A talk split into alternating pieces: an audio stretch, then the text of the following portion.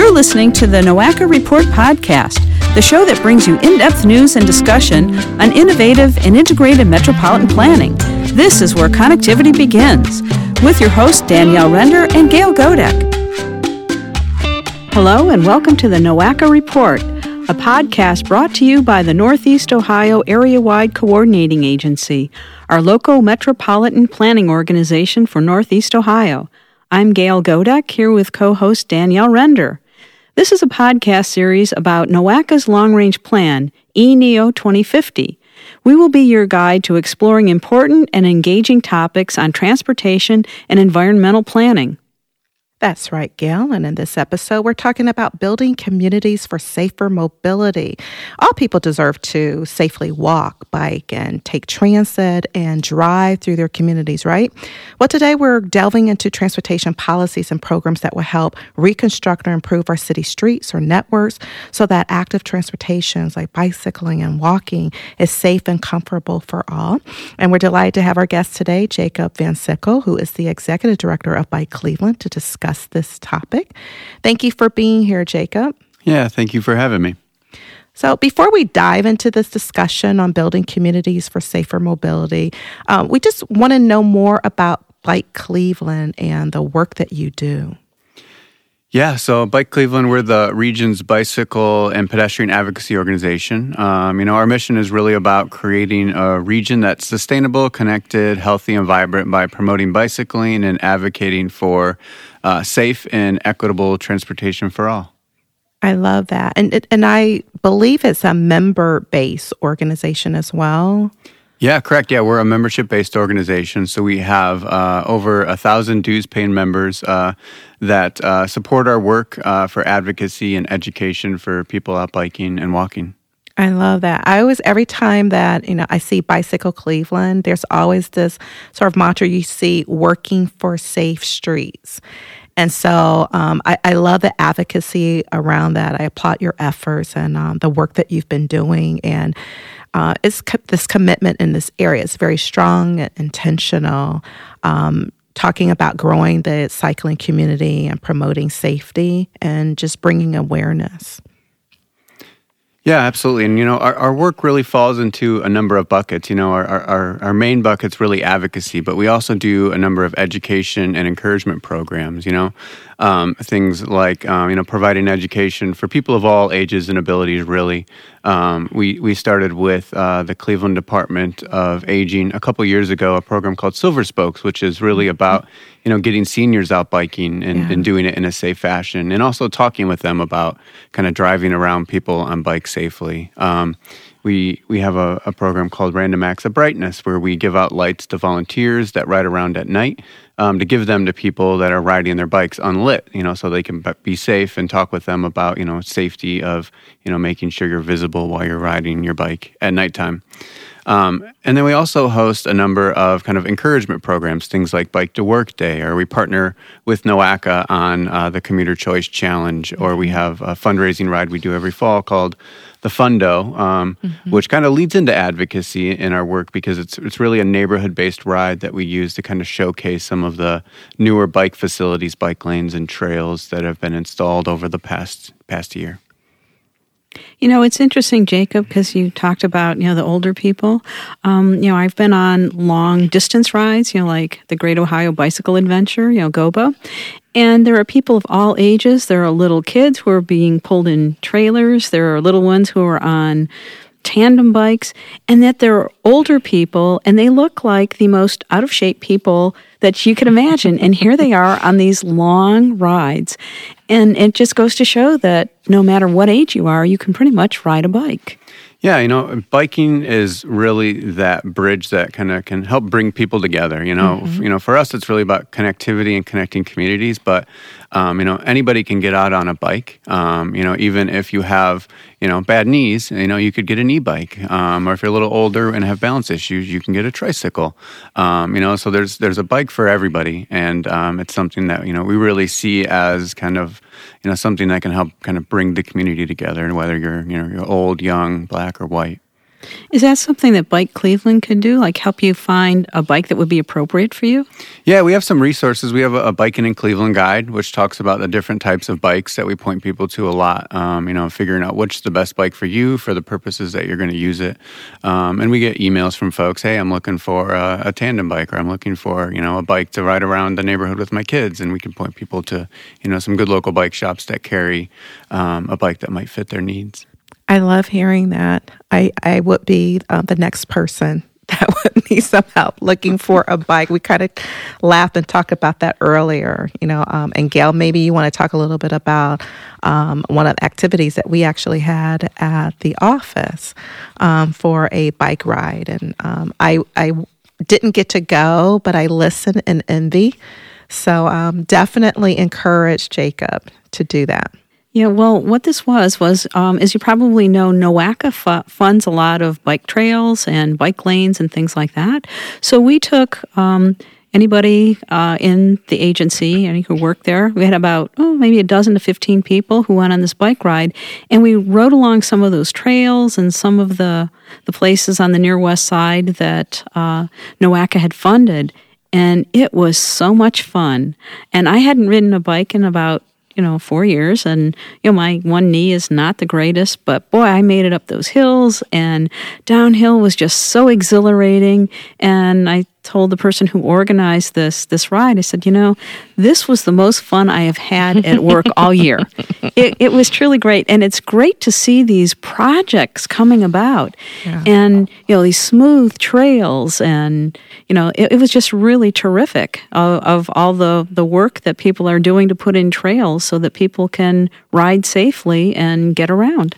Yeah. Yeah, I think that's great to hear. You know, one of the things that we try to do a lot is actually get a lot of, you know, decision makers and people that are funding these types of facilities or designing them out on bikes. So, mm-hmm. you know, the past couple years we've been um, intentional on working to get, you know, city council members out on bikes in their neighborhood so they can kind of experience what it's like to be out on a bike into their ward um, or getting traffic engineers or planners out on bikes so they can, you know, kind of see what it feels like to be out on a bike in the mm-hmm. on a specific road um, and hoping that you know having that experience helps kind of inform their decision making processes around you know how can we make this safer for people that aren't in a car somebody mm-hmm. that might be mm-hmm. biking or walking that's excellent. Mm-hmm. And I, and you mentioned that um, you're working with so many community organizations and municipalities, and you know we've we've seen some of the work that you've done with the Safe Routes to School. But tell us a little bit about the Cleveland Zero City um, project. I think that that's um, something that um, is nearer to NOACA as well and working with you on?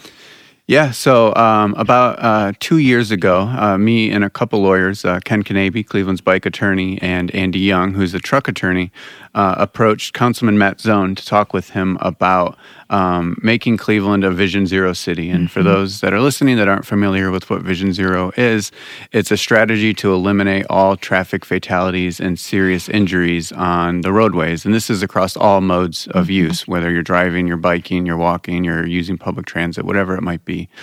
Um, and that process has, has, you know, in earnest moved forward over the past two years. And uh, actually, uh, this fall, the city released an RFP and selected a consultant to develop a Vision Zero action plan, which will, you know, cover um, uh, looking at the data and determining, you know, where are um, crashes happening and what are the mm-hmm. causes, um, and then developing strategies for eliminating them uh, across the realms of engineering and education and engagement, um, across uh, fleet vehicles and maintenance. Um, so we're really excited about that plan because we think it'll it'll really help uh, bolster um, kind of the engineering, the design of our roadways to make sure that they're they're serving the needs of all users in a safe fashion. Excellent. And I know sometimes uh, NOACA has been involved in some safety studies, and um, I think one of them was the Detroit uh, Bridge that, you know, trying to adjust lanes and things. So, can you talk maybe about that a little bit?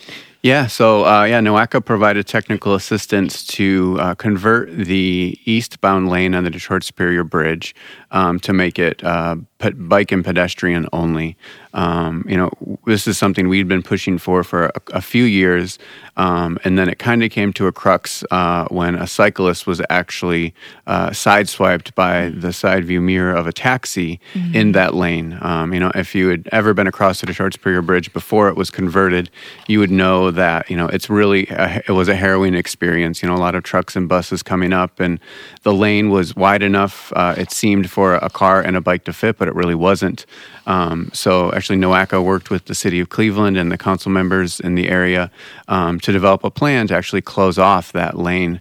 Um, and it's actually it, it, it, reckons back to history because there was a plan. I believe it was in 1993, uh, put together by at the time it was uh, Eco City Cleveland, I believe, which mm-hmm. became Green City Blue Lake and mm-hmm. Cleveland Public Theater, um, to actually convert that side. Um, and come, you know, 17 years later, uh, 15 years later, uh, it's actually happened. Has that helped? Um, I mean, I know it seems like a lot of people ride across that bridge. Is is that? Do you think that's helped? Or uh, have you heard positive things from the riders? Yeah, we have. And if you look at some of the bike count data that NOACA does, you'll see, uh, you know, the bike counts in that area along that bridge have actually gone up. Um, you know, it's it's it's it's an important facility in terms of connections because they're, they're really across the, the Cuyahoga River Valley. You have Lorain Carnegie Bridge, or you have the Detroit Superior Bridge, and you know connecting the bridge to the existing bike lane on Detroit Superior Bridge, and then there's bike lanes on the other side of the bridge on Superior.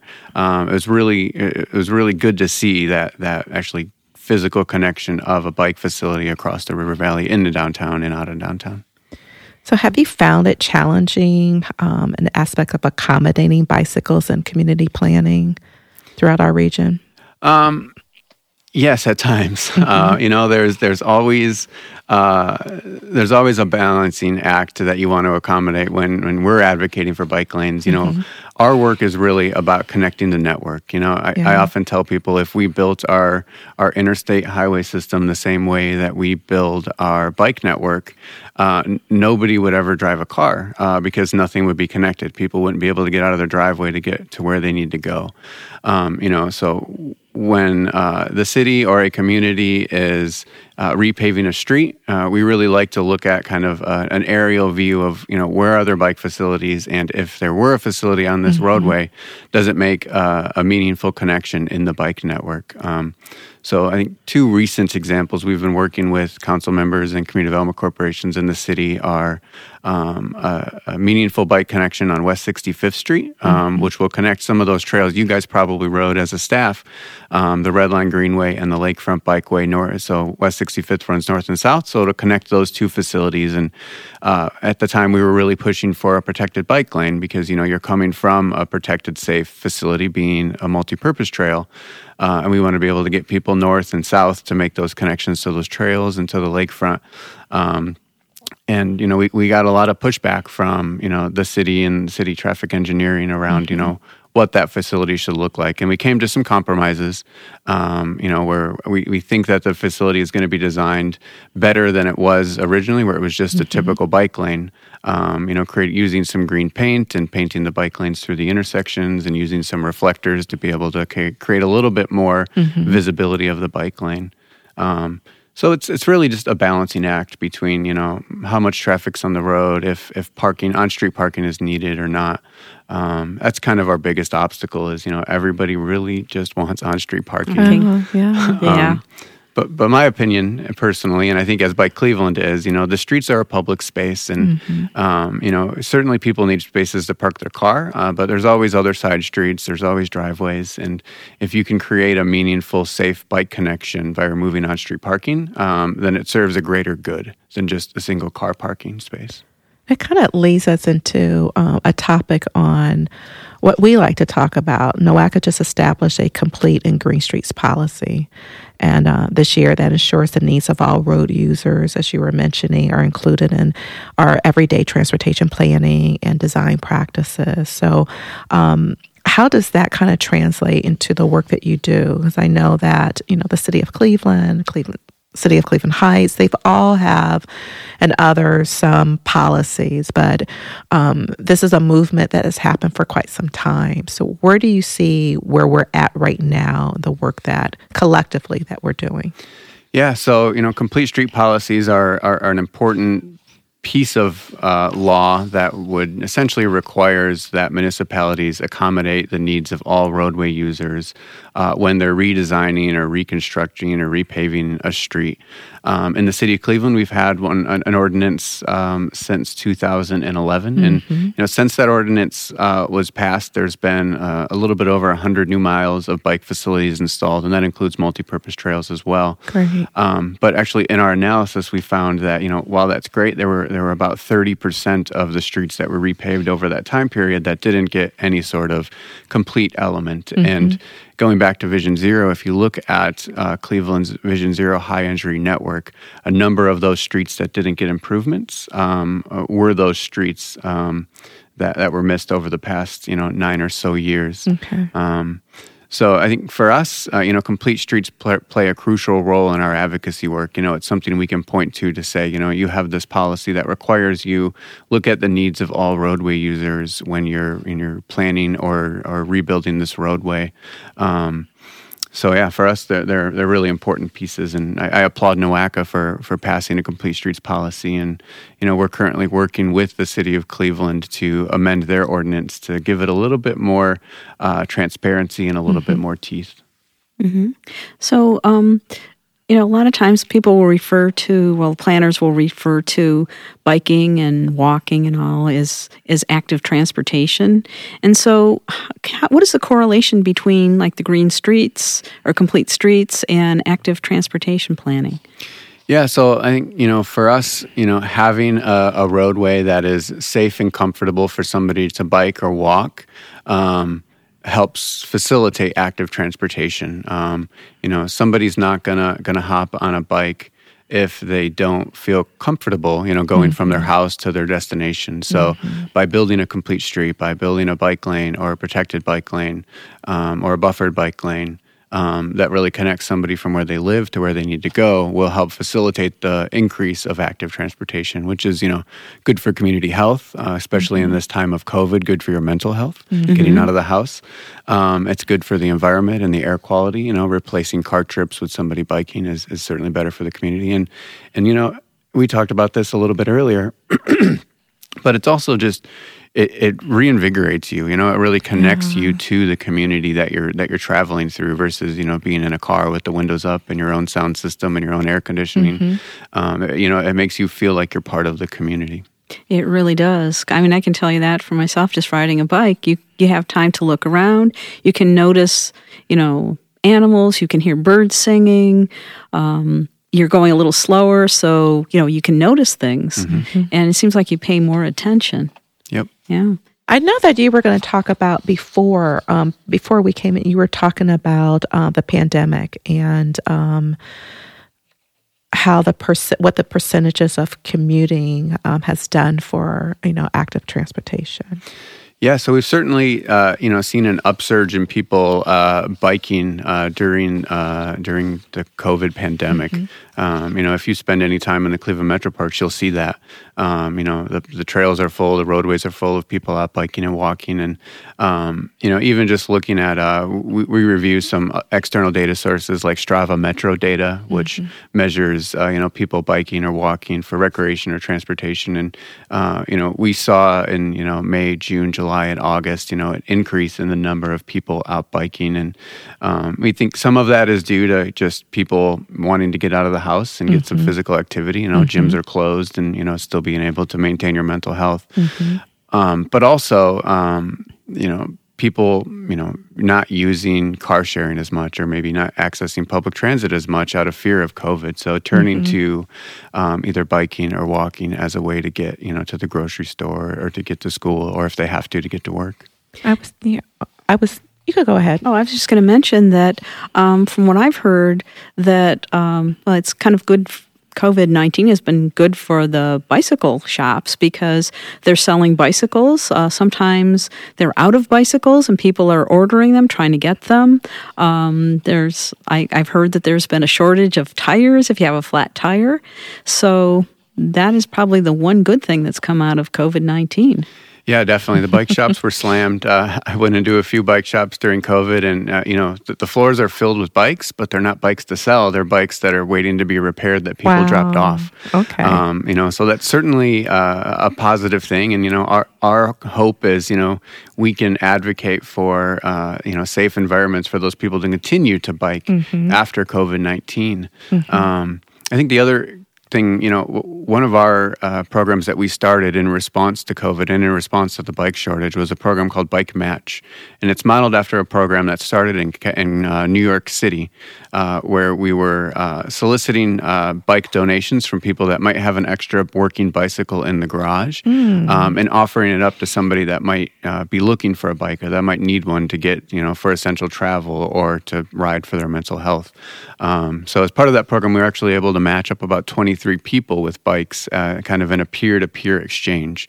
Um, and I think that it's for me, it, it, was, it was it was a great program, and um, you know we still have about hundred people that filled it out that were requesting bikes that we didn't have the opportunity to get bikes to them. Um, but in you know in a time of kind of extreme isolation, it was heartwarming for me that you know somebody would offer up a bike out of their garage that they're not using and, mm-hmm. and give mm-hmm. it to a stranger so that they can use it to get around. That's wonderful. Yeah, it's a great story. I think it's interesting too when you were talking about um, um, safety, you know, and, and I've thought about being mindful of geographical equity as well. You know, I thought about, you know, there's children from low income households or children of color who are more likely to bike or walk to school than um, those are maybe on higher income. And the difference between those sometimes are the conditions for walking and bicycling are more dangerous. As a result, um, they may be more likely to get killed or harmed from walking and biking. So, um, what do you think as far as within your work? Have you seen such improvements in our region? I know you touched a lot on um, a lot of the policies and the ordinances that we've been finding, but um, do you see a surge of interest or advocacy in those areas for schools? Yeah, certainly. And, you know, we worked with um, Cleveland Metropolitan School District and the City of Cleveland a number of years ago to develop a Safe Routes to School travel plan for all of the K through 8 uh, CMSD schools, mm-hmm. um, which is great. And that, you know, is improving, you know, physically the environment of how kids are getting to school, enhanced crosswalks and narrowing roadways. Um, and also, um, you know, providing funding to do programs to kind of teach kids to bike and walk safely. Um, but you know, one of the things I always point out is you know, um, you know, complete streets are are meant for everybody. And mm-hmm. you know, in, in June, um, in response to a lot of the social unrest that we saw in Cleveland and across the country, you know, our board issued uh, a statement, um, you know, that really reiterated that you know, building a connected bike network and safe pedestrian environments, you know, as part of Safe Streets for All. Mm-hmm. Um, it really means creating an environment where people of, of all ages and abilities, but especially you know African Americans and other persons of color, feel safe and comfortable using our city streets as public spaces for recreation, transportation, protest, and, and anything else. Um, and if you look at um, you know Cleveland's Vision Zero data, um, you'll see kind of the inequity of um, where our where, where, the fatalities, where the highest number of fatalities and serious injuries are mm-hmm. occurring, and it's on the it's on the east side of Cleveland. It's mm-hmm. um, you know if you were to overlay our high injury network, which is you know again the, the, where the highest number of fatalities and serious injuries are happening, um, you overlay that with a redlining map, or mm-hmm. you overlay that with a high infant mortality map. Yeah. Um, you're looking at the same map. Um, you know, so for us in our work is really about ensuring that you know no matter where it's happening in the city, we want our streets to be safe for you know people that want to bike and walk, but mm-hmm. also especially people that have to bike and walk.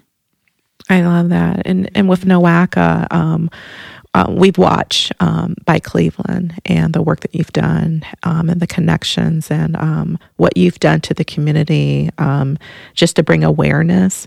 And uh, it's really helped us. You know, we do have a um, SAVE program. Uh, we work with you with the Safe Route to School and, uh, and really talking about safety and traffic fatalities. And so, um, that's one of the the things that we would love to continue to keep talking about and would love for you to come back um, to discuss more um, with um, some of our NOACA guests because um, strategies and planning for the future um, is what we do.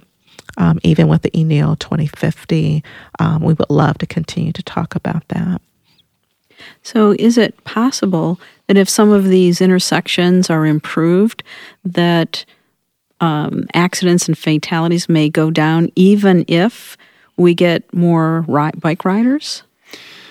Yeah, I think you know, and you, you see this in cities across the country where you know, as you as you make uh, the streets safe and you're accommodating people biking in a manner that they feel comfortable, you know, building mm-hmm. out networks of trails and protected bike lanes and, and traditional bike lanes, you, you, you'll see more people out biking, um, which in turn, motorists then expect to see people out biking, um, mm-hmm. which makes the streets safer. Um, but I mean, the other big issue is really about speed management. And, you know, we saw this during COVID when traffic, um, you know, vehicle miles traveled were down right. initially, and we, we saw mm-hmm. a lot more people speeding on the roadways because there, there wasn't somebody in front of them going slower. Mm-hmm. Um, you know, so really, if we if we were to go out tomorrow and and narrow all of the streets, you know, narrow all of our high injury network streets and improve the intersections to make them more comfortable for people biking and walking, um, that will lower the, the number of fatalities and serious injuries, um, you know, depending how as, as quick as you implement them. Mm-hmm. Yeah, speaking of you know more people you know less traffic during the pandemic um, could you maybe talk about the percentage of people maybe who were commuting before the pandemic pandemic, you know, for active transportation and maybe during and what you might predict for after? Yeah, so the data that we looked at was primarily from uh, Strava Metro data, and that doesn't that includes more than just people commuting. Um, it includes people using biking for recreation. Um, and in the height of the pandemic, so kind of June, July, we saw a 30% increase over the previous year of of people uh, out biking. Um, and my hope is that you know that growth can continue to be sustained and, and, and hopefully continue to grow and I think you know projects like um, a number of the Tiger projects that are happening down in the flats, connecting mm-hmm. you know the neighborhoods into downtown. Um, you know things like the Detroit Superior Bridge improvements, mm-hmm. um, other programs that NOACA have funded, like the Midway on Superior Avenue, which would build a, a two-way protected bike lane on Superior Avenue, and a similar treatment on Lorain Avenue, which has been funded. You know those types of projects can help kind of sustain the growth of people choosing um, to, to get to work or get to school or get to the grocery store by bike. Mm-hmm. Well, we love to um, discuss more, but I really want um, you to tell us, you know, how can communities contact you to get involved with Bike Cleveland? I know that if they get on your website, they're going to get a wealth of information um, about the work you do. But um, what can they? Where should they go? Yeah, I think you know the best place is our website, bikecleveland.org. Um, you know, and, and I would point communities to a number of the programs that we have uh, under our education page, mm-hmm. um, and we also have um, a police enforcement program where we work with police departments on how to kind of enforce laws to prevent pedestrian and bicycle mm-hmm. crashes and injuries and fatalities. Um, you know, we also do uh, professional development rides um, with council members or city leaders out mm-hmm. on the streets um, mm-hmm. so they can experience their community out on a bicycle. Um, so, yeah, I think the best place would be, you know, bikecleveland.org or shoot me an email at jacob at bikecleveland.org. Wonderful. And unfortunately, we're running out of time. And like I said earlier, we'd love to invite you back and uh, connect with um, some of our staff and talk about the work that you're doing um, together collectively at NOACA. And um, to our listening audience, we thank you for tuning in. We hope you join us again for our next monthly podcast when we talk more about Northeast Ohio's regional priorities and emerging practices outlined for our eNEO 2050. And make sure to visit our website, eneo2050.com, where you can subscribe to the show on iTunes, Spotify, Apple, Alexa, Google, and other other notable stations so you won't miss a show. And while you're at it, just tell a friend or colleague about the NOACA report because we want to hear from you. Until next time, I'm Gayle Godek. And I'm Danielle Render. Join us again for the NOACA report.